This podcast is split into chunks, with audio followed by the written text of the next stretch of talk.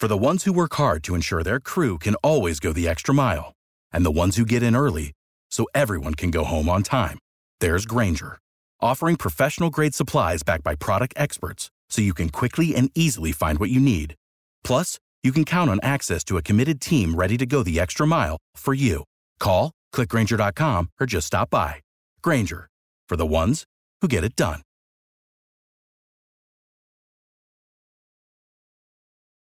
This country was built on a distinctly American work ethic. But today, work is in trouble. We've outsourced most of our manufacturing to other countries. And with that, we sent away good jobs and diminished our capability to make things.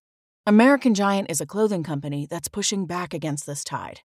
They make a variety of high quality clothing and activewear, like sweatshirts, jeans, dresses, jackets, and so much more. All made right here in the USA, from growing the cotton to adding the final touches. So when you buy American Giant, you create jobs for seamsters, cutters, and factory workers in towns and cities across the United States. And it's about more than an income. Jobs bring pride, purpose. They stitch people together. If all that sounds good to you, visit American Giant.com and get 20% off your first order when you use code STAPLE20 at checkout. That's 20% off your first order at American Giant.com with promo code STAPLE20. Well, Larry Hughes is going to pop out and get the ball. Jordan's going to rub his man off of Laettner and then cut down the center and gets a nice pass from Larry Hughes.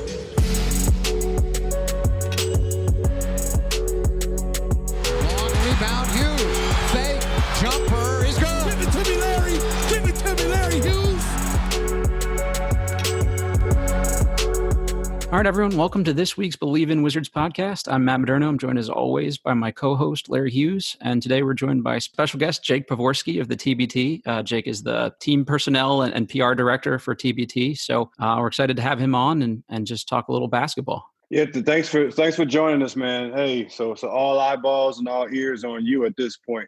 So I know we have the um, you know the TBT starting up. Uh, kind of walk us through that process and and you know how that's going to work and just the thought process that goes into uh, giving us giving us basketball again. Yeah, appreciate you guys having us on. Our we plan for normal TBT 12 months around the year. You know, this is always constant in, our minds. Um, but in January, our co-founder Dan Friel realized, you know, COVID is on the horizon, something that's affecting China, and is something that could potentially affect our tournament. So really, our planning um, to be able to play TBT around this pandemic uh, began in late January. Uh, we've talked to people for several months, local health officials, federal health officials, epidemiologists, uh, other doctors. We have multiple consultants who have helped us uh, put together a plan um, that has allowed us to, we feel, play basketball safely uh, in a closed off environment um, in a way that will um, there's no 100% guarantee in anything that the virus won't spread or anything in life um, but we feel will keep the virus um, from spreading at as, as low of a, a, possibility as humanly possible and, and the plan that we came up with and announced the other day is that we'll be playing uh, with 24 teams in a single location in a fully quarantined event totally closed off um, where if a player is to leave the facility or leave our, our bubble, our inner island as we call it, they will not be allowed back in. If anyone were to test positive for the virus on site, and there will be multiple levels of COVID testing, the entire team will be eliminated. Um, and we are, are doing our best to keep teams uh, sort of siphoned off from one another throughout the event, other than when they're playing with each other, uh, in order to limit the interaction and potential spread of the virus. We think it's a, a really strong plan, uh, one that people are, are very excited about uh, and, and, we feel it'll lead to really good basketball uh, this summer in July. How do you decide on the 24 teams? Is it just who's still willing to to kind of take on that risk and, and just whittle down from there, or how does that work? Yeah, it's a great question. Uh, we've had over 115 teams apply. I think right now, if I called up 115 teams, they would all say they want to play in this thing. So it's not as much of a you know trying to get people to be interested. It's, all, it's at this point, it's going to be turning a lot of really good teams away. Uh, the process would be kind of similar to what we've done in previous years. Uh, we'll look at teams that have played well in the past, high quality teams, teams that have fan bases. Obviously, fans are unlikely to be able to come and attend our games, but on television, on national TV, we want to make sure that people are tuning in to watch. naturally those first teams are always alumni teams. You know, Ohio State last year was our, our champion. Um, Marquette was our runner-up. You know, we look at those teams, um, high-quality programs with quality teams that have played well in the past. Um, those are teams we always consider. But this year as well, um, you know, we're always consider new teams, but we, are looking really hard into the compliance standpoint and, and putting together a team that's not only of good quality players, guys that are playing at a high level, but also guys that understand the situation we're in, uh, understand how important the safety of this event is and, and, the safety of our participants, and are not going to be willing to try and jeopardize that. Um, so we're really doing our best to gather intel and information about each team, what the guys are like, uh, and their their willingness to be receptive to what we have planned. So you guys are kind of weeding out the bad apples before before this thing kicks off. Smart smart idea. So it's I, have obviously followed the, the, the TBT you know for a long time, uh, but not familiar. Is this a pay? You know, do they do guys have to pay to participate um, with, within the tournament? No, so TBT is free entry. Uh, typically, in a normal year, we do offer buy-in slots for teams that want to secure their place, as opposed to trying to be an at-large team. Uh, but this year, because it's 24 teams, it'll be all invite only. Um, but there are no costs of entry for teams. Um, it, it is free entry in the tournament. Well, you have like an alternate team on standby in case somebody you know gets sick and a team's eliminated before they play, or, or how would something like that work? Yeah, great question. Uh, we are talking through the the process of, of having a couple teams in quarantine um, to be able to jump in if a team were to be eliminated. So uh, when teams show up, they're going to be required to show up five days before their first game. Um, they'll go through the the testing process. They'll be quarantined. If, someone were to test positive um, during that period, we would be forced to eliminate the whole team because we feel at this point the virus is spread amongst the group. They're practicing together. They're training together. Uh, we can't take the risk of unfortunately, you know, trotting that team out against other competition. Um, at that point, we would consider having to enter another team, we would bring this team in at the same time we would our normal 24 team field and try and keep them on standby. Um, that is the scenario we're discussing right now. At some point, we're going to have to figure out how what is too late to essentially bring in a new team. You know, you can't bring in a new team in the quarterfinals or the the elite eight. You know, that's not something that makes sense. At the same time, you know, with our plan in place the way it is, we're assuming that by at that point nobody is going to have you know the virus. Nobody else will have interacted with them that could have potentially had the virus. We're not bringing in any new people. Therefore, that wouldn't really be in place. So the only likely scenario is that in that first round, we might have to bring in a team. Um, so we're, we're definitely discussing bringing in one or two teams and having them quarantined uh, in in case they needed to play. Have you guys determined the uh, the location uh, for the for the tournament? Not yet. We have a couple finalists uh, in multiple locations. We've had really strong offers uh, from a lot of places that are willing to host us, um, with local health officials that are, are cool with our plan, that are willing to assist us in whatever way they can. I, I think I will say the best way for us to institute our inner island um, is some sort of campus like scenario where there's lodging, where there's dining accommodations, where there's practice gym, and obviously a playing arena, all within a very short distance. That way, we're not asking for guys to travel far distances via car or bus or whatever it might be, not asking them to interact with people they don't need to interact with. Uh, we want to keep this as confined as, as humanly possible within reason. Um, so any sort of campus-like scenarios are the ones that we're really looking at the closest. You know that that's a lot, man. As far as you know, quarantining and making sure that you know the groups are separate and everyone has their separate, you know, quarters how, how's this thing operating? I mean, how's it, how's this thing funded? I mean, you, we can't have you know fans in the stands. You know, we have to watch on television. How's this thing gonna gonna you know gonna fund itself? Yeah, it's always been funded in the same way. Um, we have people, you know, private behind the scenes that have helped us put up the money over several years that have allowed this event um, to continue as long as it's had. We're going into our seventh year. You know, we show no signs of slowing down, even in a pandemic. Uh, we're fortunate to have multiple great partners in, in Puma and Zelle uh, who sponsor the event, who have helped us in multiple ways over the years. Um, we're looking at potentially bringing on some other sponsors as well. Um, obviously, with, with empty stands and a wide open arena wherever we're playing, there are additional sponsorship opportunities as well as potential TV time. Um, so, through all those measures, uh, we are still able to find a way uh, to be able to play uh, and and not really feel uh, like we're you know it's a little bit tight around the neck. I saw July. Is there like a, a, settled on date yet for for when you plan to kick this off, or just that's still sort of in the works? Yeah, we're still trying to figure that out. Uh, we're waiting to see what happens with some other sports, with some other leagues that are coming back, uh, to try and figure out when our TV window makes the most sense. Um, but the way we've kind of formatted things is that it would be played out over the course of 10 days. Uh, and it'll look like it'll definitely be in July. When in July uh, is still up in the air. Um, is there any coordination going on with the NBA? Obviously, that's the closest near-term competition for for basketball and stuff like that. Is there any thought into maybe trying to avoid them in terms of window, or can you play games during the day so that it's not direct competition? Is that a, a factor at all? I guess. Yeah, it's definitely a factor. I mean, at the NBA, the at the end of the day, the NBA is still in their own decision-making process. Uh, you know, it, it's closing in very fast. At some point, we need to make a decision on, on when we're going to play, on where we're going to play at some point you can't wait for them to make a decision. Uh, so we're probably going to really try and be out in the forefront. We want to be the first basketball on TV. We want to be the first indoor contact sport um, to be able to return the competition. So we're, we're planning like we're going to be playing before them. Uh, and we think uh, for people who haven't seen TBT before, who are tuning in for the first time, we think this is a really unique opportunity for us to broadcast ourselves to them, uh, to widen our network and our platform, and to show people uh, how intense and high level TBT basketball is.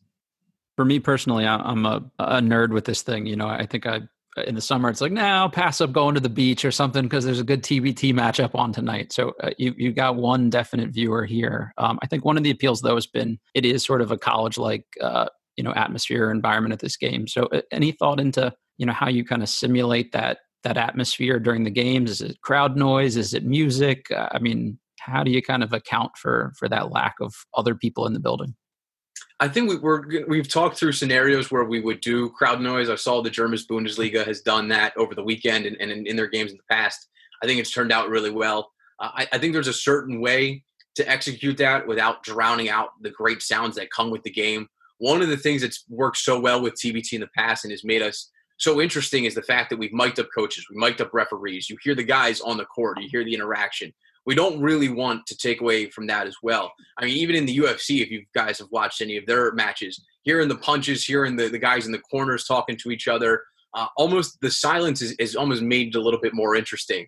So I, I don't think we would want to take away from being able to hear what's going on on the floor, the interaction between the refs and the players, the interactions between the coaches and the players. I think we would want to try and, and keep that as much as possible within reason. Yeah, I, I, think it's it's a new normal that I think we'll we'll have to deal with, and, and it'll be most obviously the viewers will watch, but you know, has have the players voiced any concerns as far as their performance um, with no fans in the stands versus performance with with them in the stands? Not really. That's not one of the the issues we've had echoed. A lot of our guys play overseas. Uh, I think a lot of them are used to playing in less uh, filled gyms or even empty gyms at sometimes as you know, the fans over there can kind of get crazy. Uh, you know, some leagues at, at times will, will, sanction that they can't even allow fans to be in games. At, at, the end of the day, when you're playing in this thing with a, a you know a seven-figure prize on the line, uh, you're going to be focused in on, on, what's happening in front of you, not what's happening around you. Uh, I don't know if anything, it may make it easier for guys who who had the you know had the the chips at the line. Um, you know, with the crowd noise kind of getting into their ears, maybe a an empty gym makes things a little bit easier for them.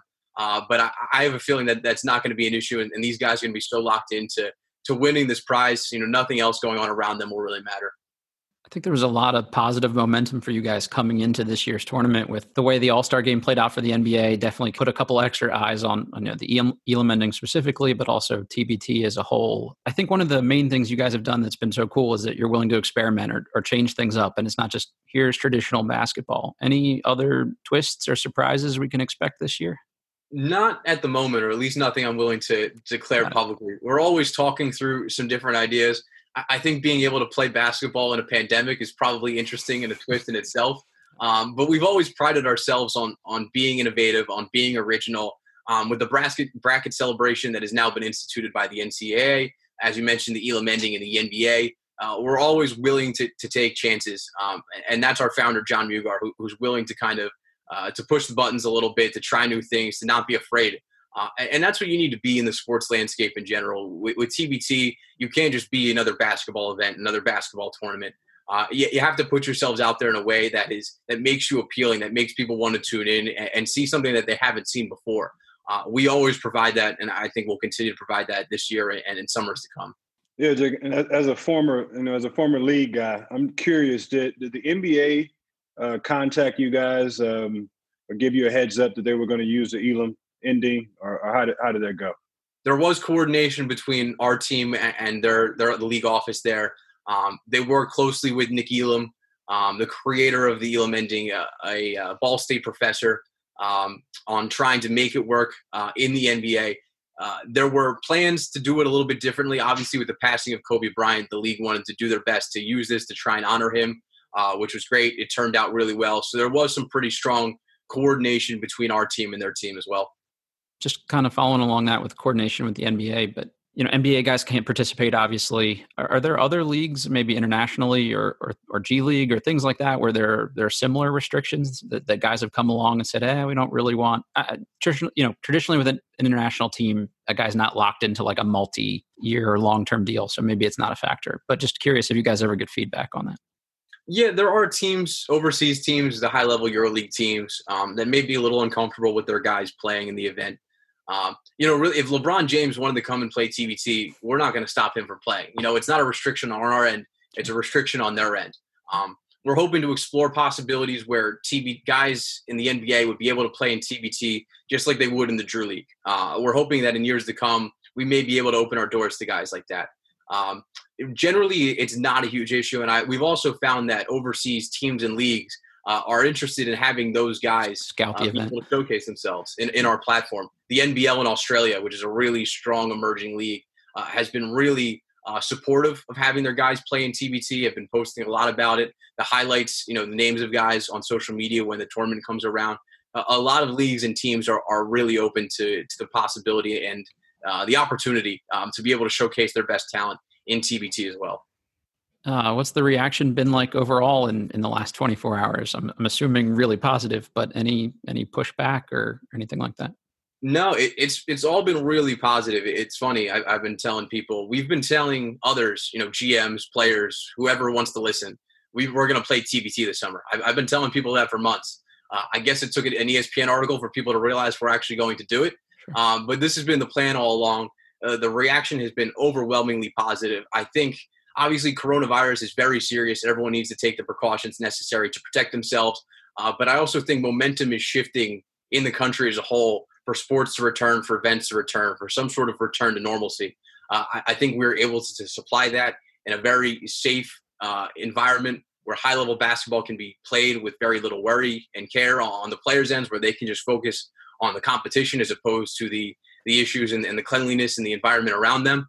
Uh, so I think we're, we're setting ourselves up for for a fantastic event that our players are excited about, our fans are excited about, and that you know basketball fans when they tune on their television this summer and they happen to come across TBT, uh, I think if this is their first opportunity to catch it, uh, we'll be locking them in as fans for for many many years. I'm a fan, so I, I appreciate you guys, you know, doing what you can to, to bring the, the game uh, to the table. And sounds like you know everything is, is done with with the thoughts, you know, with the with coronavirus in mind and, and being as safe and as, as, as healthy as, as possible. So, hey, I'm tuning in. I appreciate that. I appreciate you guys' support. It means a lot. Yeah, same here. Uh, I think we're looking forward to it. Uh, Jake, any last things you want to pass on to, to the listeners here about TBT that they may not know or? Yeah, I think I've been been singing his praises for you know for about 15 minutes now. But we the way we've come over these past seven years, you know, in, in, 2014, we played our first game in Philly U with 17 fans in stands, one of them being our CEO. So really 16 people. Last year, we played our first game in Wichita in front of a sold out crowd of about 9,000 people. Um, the event has really emerged. It's become a fantastic platform for college fans um, who love the players, who love their universities, that may not be able to follow those guys as much, to see them again and relive some glory days. Um, the players get goosebumps, you know, running out, being involved, repping their school's uniform and really this is the the best of both worlds. For the college fan for the nba fan you get the intensity of the college basketball um, the march madness style the fandom everything that comes with it uh, while also the the high level professionalism that you see of guys in the nba last year we had over 60 guys with nba experience playing tbt so you get high level quality basketball with the competitiveness and the intensity that you would see in march madness. Uh, i highly recommend that anyone out there listening uh, uh keep an eye on us. Maybe dvr if you can't catch it live. But nevertheless uh, check out TBT this summer, uh, July on national TV. It's been great to see the growth you guys have made, like you said, and and we're looking forward to you know uh, hopefully as minimal uh, in disruptions as possible this year's tournament. And we wish you guys the best of luck. Jake, thanks for you know jumping on here with us today. Appreciate it, guys. Thank you very much. Yeah, good luck, guys. While you're waiting this out at home, you can still have fun betting with our partner, betonline.ag. No NBA, NHL, or MLB for now. Hopefully, they're all coming soon. But don't worry, betonline.ag has hundreds of games, events, and sports to still wager on. Obviously, NASCAR's back. You have Madden and NBA 2K simulations, UFC, maybe something like the TBT, which we're discussing on, on today's episode. Be sure to check out The Final Dance with roundtable interviews from ex Chicago Bulls Horace Grant, Bill Cartwright, Craig Hodges, and Ron Harper as they discuss the Michael Jordan doc in full. So there's still fun to be had at betonline.ag. Use the promo code MyPod100 to receive your welcome bonus on your first deposit. Again, that's betonline.ag. Use the promo code MyPod100, M Y P O D 100. BetOnline, your online wagering solution.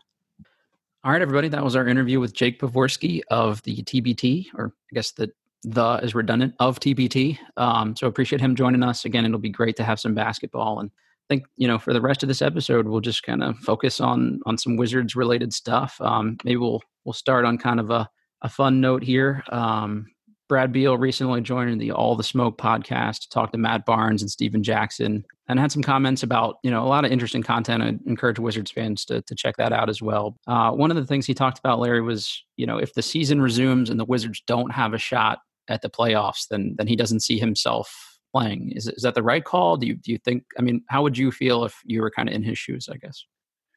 I, I would agree with you know with those guys and with, with those feelings that I, am sure a lot of those guys you know have. Uh, who's going to come out and say it uh, to the public? But I think you know just being a professional basketball player and, and preparing and, and starting the season and going through the, the grit and the grind, you know, of the season, then having it stop short because of things that you can't control, obviously. But I think it's it's more important now the guys that they don't want to come back and play. It's it's the layoff. I mean, that's it. That's a, a long time to be uh, to be off, and your your body is is your muscles are settling down. It's a it's a tough situation, especially if you're not playing for the opportunity to win a championship. So you're just playing to finish out those games.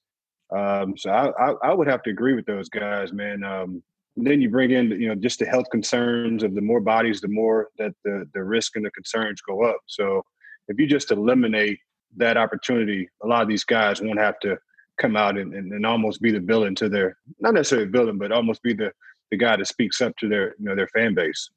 I think John Wall echoed kind of similar comments. You know, he came out and said he's 110% healthy, which uh, is obviously good to hear as a Wizards fan, but that there was no scenario where he'd play this year. Uh, you know, even if they had a chance for you know a deep playoff run or to play themselves into the playoff season that, that he just wasn't gonna gonna risk it somebody who's dealt with some injuries and stuff in their career too is that the right move to just kind of not rush things if, if you don't have to?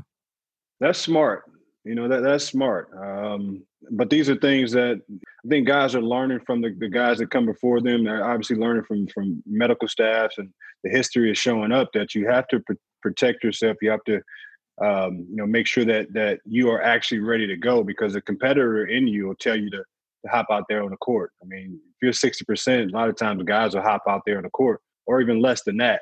So I think it's a mindset now, um, and you want to make sure that you put the best product on the floor because that's what you're you're you're judged by. And and yeah, I mean, making sure that you're completely healthy is is it's going to be the in your best interest uh, long term obviously playing playing hurt in general is tough, but is it sort of easier to play it like 70% continuously than it is to be hurt for a long time, take a layoff, and even if you're, you know, you feel 100% physically to kind of jump back in cold? Yeah, we manage the pain. I mean, we we manage, you know, the injuries, the sprained ankles, the things that you know uh, won't heal to after the season. I mean, we go through a bunch of injuries that you say, okay, well, I got this one. I, you know, just have to wait till the season's over to let everything calm down. So that's, I think that's a known, you know, that's a known fact. So anytime you can protect yourself, uh, it's going to be in the best interest of the, other player for sure. Uh, yeah, absolutely. I mean, I, I, think you know, kind of the immediate reaction from some fans locally was, "Oh, if Wall's that healthy, why wouldn't he play?" But the chances of them kind of making everything coalescing, them making a deep playoff run this year anyway is pretty low. And you know, maybe maybe the organization is just sort of also you know happy with a lottery pick, and you just say next year's our year. Let's come at this thing whole and and make a make our run then. Yeah, I think it depends on the, the type of injury as well. Uh, it, it definitely depends on the type of injury. I mean, you're talking about John, who's you know things happen that could have you know. Yeah it could have been it for him. So to the ability to recover in the rehab and jump out there, you know, in a in a kind of an equal playing field and not being handicapped with uh, the situation that he's dealt with and everyone in a different mode. Yeah, it's it's that's tough.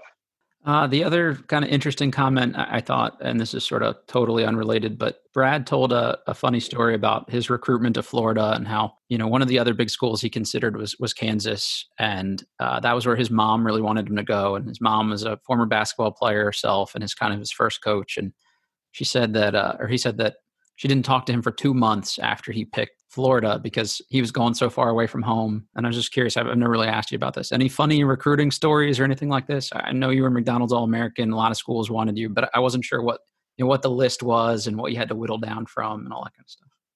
Uh, yeah, a, a little bit. I mean, I had a story that was actually involved in Kansas uh, when when Roy Williams was there. Mm-hmm. Uh, actually, the, the staff that's at North Carolina now, you know, they were recruiting me, and they knew the influence of St. Louis. So, I mean, they were they were on me me heavy, and I had a. They were coming to the house for a, a, home visit, and I didn't really want to have the home visit. Just kind of that type of person. Sure. So they sat outside my house for about two hours, uh, and eventually my mom kind of, you know, convinced me to come on, you know, come on home. I was actually just down the street, just kind of watching them sit there. Yeah. Uh, but she convinced me to, to come home and, and actually take the visit. I didn't go to Kansas, but uh, actually had a conversation a little bit with Roy. He was recruiting a Caleb Love, who went to my high school, mm-hmm. and we kind of talked about that a little bit and laughed. But yeah, I mean, I, you know, as a young kid, man, that, that's kind of overwhelming. It's, the, it's got to be awkward coaches, too. It, it, it is, man. I mean, we, you know, we didn't have the, the, the best house, so it's like, you know, you allow people to come into your home, and you know, you you want a little bit them to come into a better space. So it's it's a little bit, you know, overwhelming for, for kids, you know, going through that process as, as it was for me. I don't want to speak for you, but when I was, you know, 17 years old, I wasn't hanging out with a bunch of middle-aged dudes anyway. So sitting around a room on the couch, you know, as as these four dudes try to sell you on their school and and and you know, sweet talk you, I just can't imagine that being a comfortable situation for anybody. Yeah, yeah, but but KU was, I mean, it was was definitely on the list. I mean, they they've been a presence in in the area for for a long time. So that's a story that I didn't hear and I didn't know. So I'm, you know social media is good for a lot of different things. It's, you know, be, bringing awareness, but that's definitely a story uh, I hadn't heard before. I was gone, um, you know, playing during that time, so I wasn't really aware of kind of that recruiting process. But that was definitely one of those, um, you know, today's ESPN stories that they would definitely run. uh, very cool. Um, kind of pivoting to some other, you know, uh, Wizards icons uh, in the news in the last couple days and, and kind of social media bringing this to the forefront. Your old teammate Gilbert Arenas did a Reddit Ask Me Anything in AMA. And when he was asked uh, players he enjoyed playing with or against, he said, Larry Hughes. He was once my teammate in all NBA defense playing against him was a joy because I always used to bust his ass. This is your chance, Larry. what, what do you have to say to that on the record? Well, he, he knew I, he knew I would read that. He knew that would get back get back to me. Uh, sh- shout out to my guy, man. That's that's my brother, and we always speak about each other in a good light, man. That's all uh, in fun and games for me. I'm gonna give him a call uh, later on today just just to give some shit, but you know, we won most of those games. I don't know exactly what the average was, but you know. we went to the second round of the playoffs. You know, we went to the finals. You know, so if I was standing alongside of them, they, they might have went a little bit further. But I, I win that battle because we won we won more games. We were able to, you know, move up the ladder. Those guys didn't didn't move up the ladder. I, I definitely wish you had been in a different uniform for for those matchups for sure. So what's that like going up against a guy that you've spent that much time around to? Is it is that kind of awkward or is it is it like a fun challenge because you know how good he is? Eh, eh, like how how do you look at that? I knew how good he was. He he knew who I was. I you know I knew who he was as a person. So you know we would elbow each other. Uh, we would push each other down and help each other up. You know, chuck one another going through the lane. And it's just like one of those battles. Like I, you know, growing up, I I got six good friends that we all you know, we we hang around together. And then once you make it to the league, like everybody's a little different. They come from a, a lot of different places. So I connected with that guy. So you know, and anytime you have a, a brother, a relative, you know, that you play in the backyard, in the driveway, you know what it is. Like you're gonna at the, you know, you're gonna stop right before you fight. And that was exactly. kind of our right at that point. yeah, it, it, it, that's our relationship. You know, we, you know, we would battle on the court, and then some of those series they were in Cleveland. He would come over to the house, and we would just have conversations.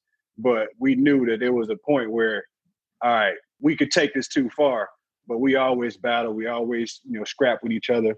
Um, so I, I, loved it. I, you know, I, I, loved it, and that's why we connect so much to, to, today is because we knew who each other were. You know, knew each other was as a competitor. You know, I think, you know, when you have that like sibling like relationship, sometimes you do kind of push it to the extreme and maybe there's a little a little cooling off period after or something like that. Ever have situations where guys where you were pretty friendly with where hey, things got a little heated on the court and maybe you needed a little decompression time after the fact? Um or is it easy to draw uh, that line and just say, all right, not, the game's over and not not real I mean in, in a way, in a way, I think Ron Artest uh, was one of those guys for me because we grew up playing against each other and we like we knew each other. Um, and Ron was always a little bit to the right, mm-hmm. you know, but he was he was always a good guy. And I, I, met him, you know, in the younger days when he was kind of maneuvering through and, and finding out who he was. So, but when we would, you know, battle on the court, I mean, our younger AAU days would kind of come into play when he played with Riverside. So those days would kind of pop up, and it was always a battle. But you know, after it was over, we would calm down, shake hands, and and that's what it was. But you know Ron's personality, and everyone listening knows Ron's personality. So, you know, to have a guy that you can battle with, and then it's over, you know, there's mutual respect, and that's you know that's that's how you calm down is is to is to have mutual respect. If there's not respect on both sides, then those battles get out of hand, and they take it, you know, into the into the locker rooms, the Doug Christie's and the was the Rick Fox? You know, that, that stuff makes it to the to the tunnel. So Uh, and it's definitely different today. You know, I think in your day, guys might have gotten at least to the point of throwing down. Now they trade barbs on Twitter and stuff like that, and it's a different way of handling it. Yeah, we're, we're not doing that. you know, it's it's it's like you grew up in a space where you had to see someone to talk to someone. So, in any sort of conflict, that's how you handle that conflict. And then, as you start to evolve into the you know into the new years of the NBA, you you handle your conflicts different. But I was more of if there was an issue on the court, let's have an issue outside the lines just to make sure that we are okay, and then there's a mutual respect, and then we're all good. I always hear um, going back to Gilbert for a second, you hear a lot of guys, especially you guys that played with him, like speak very highly of him he, he's kind of misunderstood sometimes by the public at large, like a really good dude, really good teammate. When you went to that Cleveland team, what's the kind of perception from from guys that haven't played with him that that don't know him as well? Is it like, all right, we got to shut that guy up, or or how's he kind of viewed by competition? I guess as a wild boy, like as a as a wild boy. I mean, that's if you go to any team during that time, it's just a wild boy because uh, somebody would have a, a friend on another team and would tell a story and that's really it wasn't a guy that was malicious. It wasn't a guy that was evil. Um, in a sense, I still I do call him the mad scientist because I mean, his brain works in crazy ways, but it's always there's always a mean. There's always something at the end of that that makes a lot of sense. But he's a, he's definitely a, a mad scientist. But those guys were, you know, they knew that he would take any shot. They knew that he would take every shot if, if he if he could, if he wanted to. But at the same time, they knew that he would play hard, he would play defense, got all the respect. I mean, he was just one of those guys where you know when you go into the other locker room, they knew GA was was was definitely wild, but uh, he could get it done on the court. I think uh, one of the questions that kept popping up in there was what player today, um, you know, sort of most reminds him of him, and and I've always kind of liked the Lillard comparison, but uh, he went with Harden, which I, I, can see that too. I mean, obviously, guys that that can just put the ball in the hole. Do you ever get asked that question by people, Larry? Like, eh, you know, who today do you see some of yourself in? Um, not. Or do you have a default really. answer? Yeah. yeah, not, not, no, I don't. You know, I, I don't. I think because I'm a, I'm a, um, you actually play of, defense. Of, yeah, well, I'm a mix of different guys. You know that, that that I watch. So you know, any guys that start to look at themselves like uh, you know, like a Scottie Pippen, a Penny Hardaway, you know, Eddie Jones. You know, those guys with kind of the length, you know, kind of lanky guys, flexible guys. Uh, that's kind of those guys that I watched and said, okay, that, I'm, I'm kind of like him. So anyone now that compares themselves to those guys, you know, there's a there's some comparison there. I was trying to think of like any obvious answers off the top of my head for for that too before I asked you that question, and and nobody really came to mind because there's not a ton of you know six four six five guys that are long can be one two play defense one through three um, like to actually guard people today. Kind of a a lost art form i think.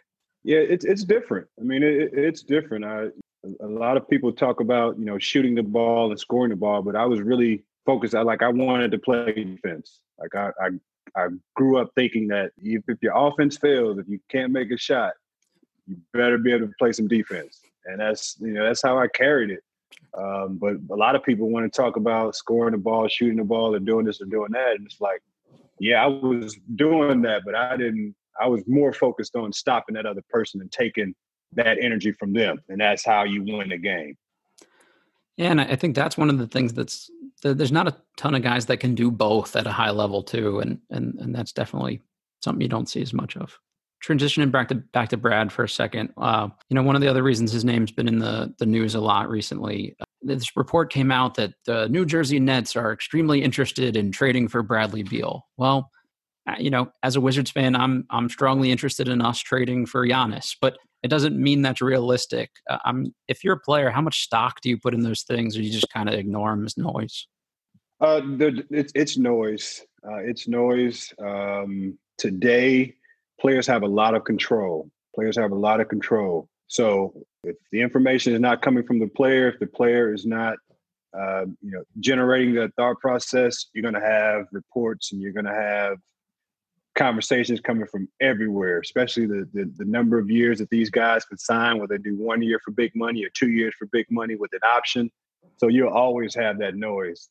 But I, you know, it, it, it really depends on what the player is, you know, who that player is and what sort of I said, I guess what what kind of character that that player has. You know, if they want the limelight, if they want all the attention, they want people talking about them around the clock. Uh, that'll happen. But if they don't, then they'll shut it down and they'll sign with their team or they won't. Uh, one of the other things he mentioned was uh, this potential deal on the night he was drafted, where they talked about sending him to Oklahoma City potentially for James Harden, and you know he kind of said, "Ah, that might be cool," but uh, he didn't really dwell on that as like something you know where he would have really looked forward to being the third guy on a team potentially. So I can't imagine at this point in his career he would want to go to Brooklyn and do that with those guys anyway. So like you said, if you've got control over that, Brad seemed to welcome the challenge of being, you know, if not you know number one, but at least one A and one B with Wall. So I can't see that wanting, to, you know, him wanting to do that. It just doesn't make sense. I, I think it just it, it really depends. I mean, you you have to you know understand. You know, think about the fact that he didn't make the All Star team this year. I mean, that was based on his team. I mean, I would, you know, that mm-hmm. would have to be based on his team and the amount of wins that his team had, or just the, you know, the eyeballs that was on that team. That should happen to a guy like that. So, in order to make sure that doesn't happen, obviously the team has to get better, or there's other situations that that are there. So, I think that it's a, it's a thing in totality where you have to look at what the player is trying to accomplish. I think you know I think Brad ha- had his mind set in the right space of you know I was drafted here. Uh, there's a new regime here. Um, I like the guys here. I've seen some success here. So let's you know try to make this thing work and try to be successful. So I think he has his head on right, and now it's up to every everything around him, you know, to start to you know to elevate and make sure that he is you know given all of his roses right now, as opposed to you know, being one of the you know the worst snubs in in, in All Star voting. Uh, you know, as much control as players, I mean, in your day, but obviously even more so now, have over where they end up. I think a lot of times as fans, you you sort of take that personally with the player, whereas you don't do that with the team, and you have to understand that it's it's a two way street. Like you, you have goals, you you pass on your expectations to them, and if they don't meet them, then you know they haven't done their part, and that gets lost a lot. I think. Yeah, because they'll, they'll do it to you.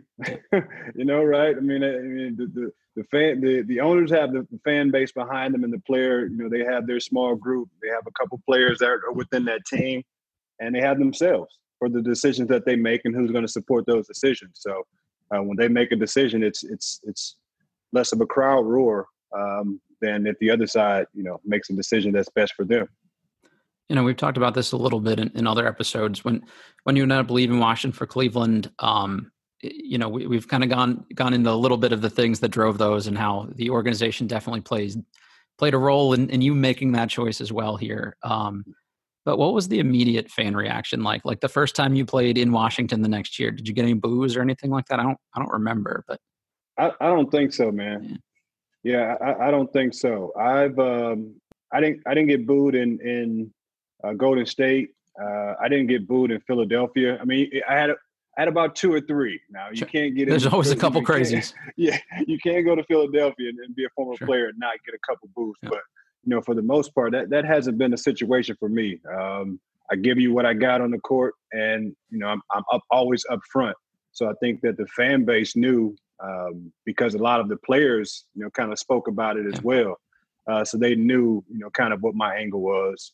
And yeah, I mean, I the staff, you know, the the arena people, great, man, great. I, I, I love I love to see. It. That's why I'm doing this. That's why I'm doing this podcast, man. How much I, I, love that that community. I love that environment uh, as, a whole, uh, not just the organization um, and how it stands, but everyone that was associated with, uh, you know, that community. You played a large role in, in getting this team sort of back on its feet to to bring in that era, and, and for people my age, that that's what you think of when you think of Wizards basketball. So I, I was just curious. So in the moment, I think sometimes it's you know maybe the first time back or something like that. People people don't always have the perspective, but but that's really good to hear. All right, last last thing, and then we'll we'll call it a day here. Uh, it sounds like the NBA is is pretty close to at least a plan for for how to come back. Uh, there's all kinds of different options for format, whether it's every team, whether it's 20 teams, whether it's you know just the one through 10 seeds in both conferences, or the 16 teams or the 20 teams with the best record. Like it seems like a lot of stuff is is still on the table. Is there is there one format you've heard so far that sort of sits well with you? No, but what I think would make the most sense to me is is if we're going to do this, let's be efficient with it.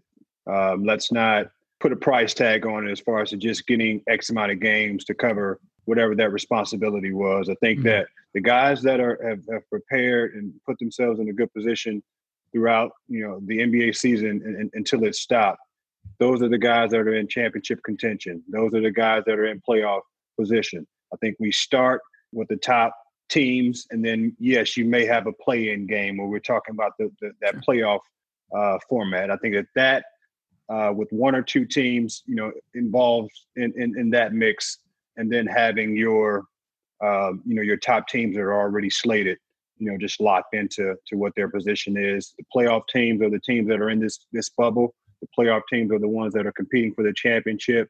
We're being efficient. We get those games done. We get everybody back to their families so we can move to the next phase of, of, of how you know the NBA will, will run. You know that, that's that's that's best case scenario for me is to have those top teams go ahead and participate, have those fringe teams, you know, play that little playoff series and be efficient. I am totally with you. I think part of that too is, you know, that you've heard the NBA talk about maybe even wanting to do this prior to the pandemic of seven plays 10, eight plays nine, and that's how you sort out the last couple spots. So if they ever want to do that, maybe this is your opportunity to try that out. But I, am with you. Anything beyond that, it just, I don't really see the point. Um, you know, like Atlanta wasn't going to somehow make up a lot of ground, or uh, even honestly, Washington would have a tough time doing it, being like five games back. Uh, the other thing I think, Larry, is the playoff seeding one through 16, kind of regardless of conference. And kind of mixing up the matchups for this year. Is that something you'd be in favor of?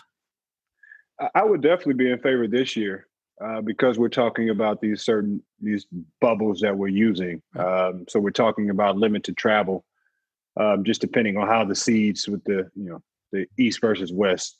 But I, I would be interested in, and I think that we have to lay the things out that we've been talking about over a number of years that that you know didn't necessarily have something pushing you to to try it. Um, the idea is not enough to push you to try it. This circumstance, this situation, you know, allows you to to, to try some things. So I, I like what the NBA is doing. I like that they are now introducing things that they talked about, you know, versus you know talking about starting in December versus starting in October. I think that there's some some weight there. So I, I like to see us try those things, uh, the things that we're trying, still be efficient with the the teams that need to be there.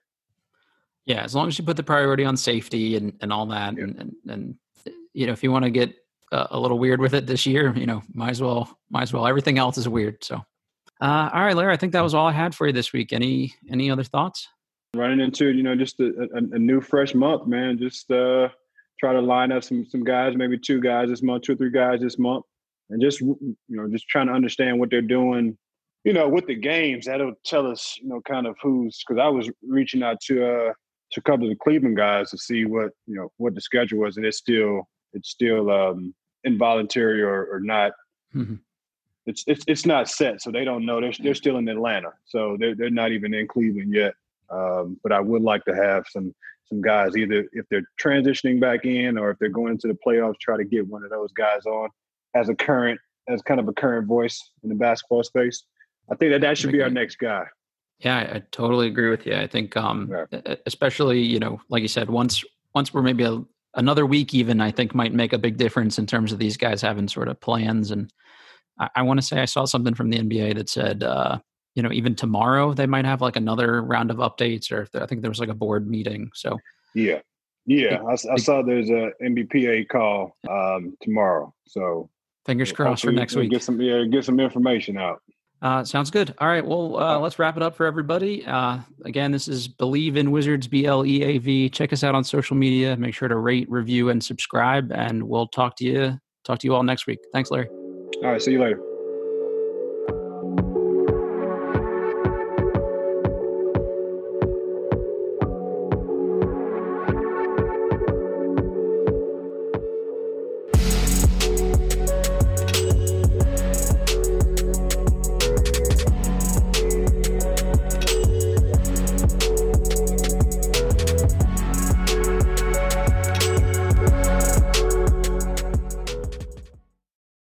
The ones who work hard to ensure their crew can always go the extra mile, and the ones who get in early so everyone can go home on time, there's Grainger, offering professional grade supplies backed by product experts so you can quickly and easily find what you need. Plus, you can count on access to a committed team ready to go the extra mile for you. Call, clickgrainger.com, or just stop by. Grainger, for the ones who get it done.